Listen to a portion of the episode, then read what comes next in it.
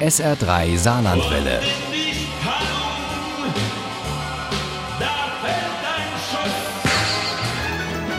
Der Krimi-Tipp. In unserem SR3 Krimi-Tipp geht es heute um einen Autor, der relativ neu ist und von dem Sie doch vielleicht schon gehört haben. Nur in ganz anderer Funktion. Der heißt Bott, Ingo Bott und Pirlo, Falsche Zeugen, ist sein zweiter Krimi. Uli Wagner hat ihn hier zufällig im Saarland kennengelernt, seine Krimis aber im Urlaub in der Provence verschlungen und stellt uns nun beide vor. Mein Name ist Ingo Bott, ich bin Rechtsanwalt und Autor von Krimis. Aber das noch nicht lange. Im Hauptberuf leitet Dr. Ingo Bott Plan A. Kanzlei für Strafrecht und hat viele bekannte Fälle, wie zum Beispiel die Verteidigung im Love Parade-Verfahren, im Dieselgate-Verfahren. Und ich äh, bin der Anwalt, der jüngst nach Paraguay geflogen ist, um dort mit den Kindesentführern, die durch die Medien gegangen sind, zu verhandeln. Auch sonst chattet er durch die Weltgeschichte, hat hier und da Lehr- und Berateraufträge und inzwischen schreibt er halt auch noch Krimis. Und das tatsächlich, um so einen Ausgleich zu haben zu meinem ansonsten sehr intensiven Lebensentwurf. Botts Hauptfigur heißt Pirlo, Dr. Anton Pirlo. In Band 1, der letztes Jahr erschien, holte sich Pirlo mit Sophie Mahler schon Verstärkung in seine Wohnzimmerkanzlei. Pirlo und Mahler sind Strafverteidiger, bewegen sich also im gleichen Bereich.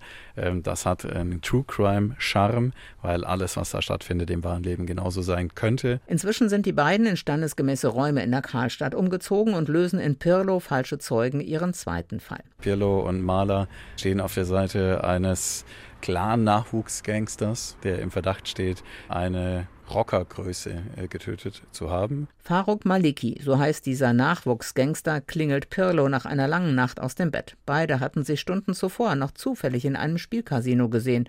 Als Pirlo längst weg war, hatte es auf dem Parkplatz davor noch Ärger gegeben zwischen Faruk Maliki und Rainer Wassmer, dem Anführer einer Nazi-Rockerbande. Auf dem Parkplatz habe ich halt gerufen, dass ich den umbringe und so. Dass ich den absteche.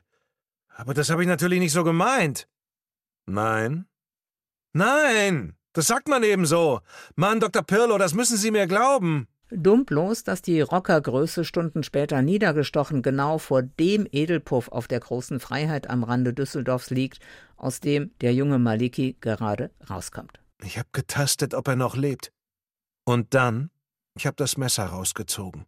Scheiße, murmelt Pirlo. Faruk Maliki taucht in den Schoß seiner Familie unter. Aber auch sonst sind die Anwälte aus der Karlstadt dabei, zwischen die Fronten zu geraten. Im Clan-Milieu brodelt das. Ne? Und Pirlo hat äh, selbst einen Clan-Hintergrund. Pirlo wuchs nämlich als Ramses Katib auf und ist der jüngste Spross eines ganz kleinen Clans. Das alles weiß Sophie Mahler nicht und wundert sich, dass ihr Kollege so mühelos mit Fatih Maliki, dem Onkel von Faruk, über den Mord auf der großen Freiheit kommunizieren kann. Es gab eine Phase des gegenseitigen Wohlwollens. Bis jetzt. Wenn auf dem Gelände ein Krieg zwischen den Gruppen ausbricht, ist es mit der Ruhe natürlich vorbei. Nach dem Gespräch mit dem Mann, der bald der neue Clanchef der Albaner werden soll, sind sie noch nicht lange wieder zurück in der Kanzlei in der Karlstadt, als der Fall plötzlich noch viel komplizierter wird, als er ohnehin schon ist. Sie haben Fatih Maliki erwischt.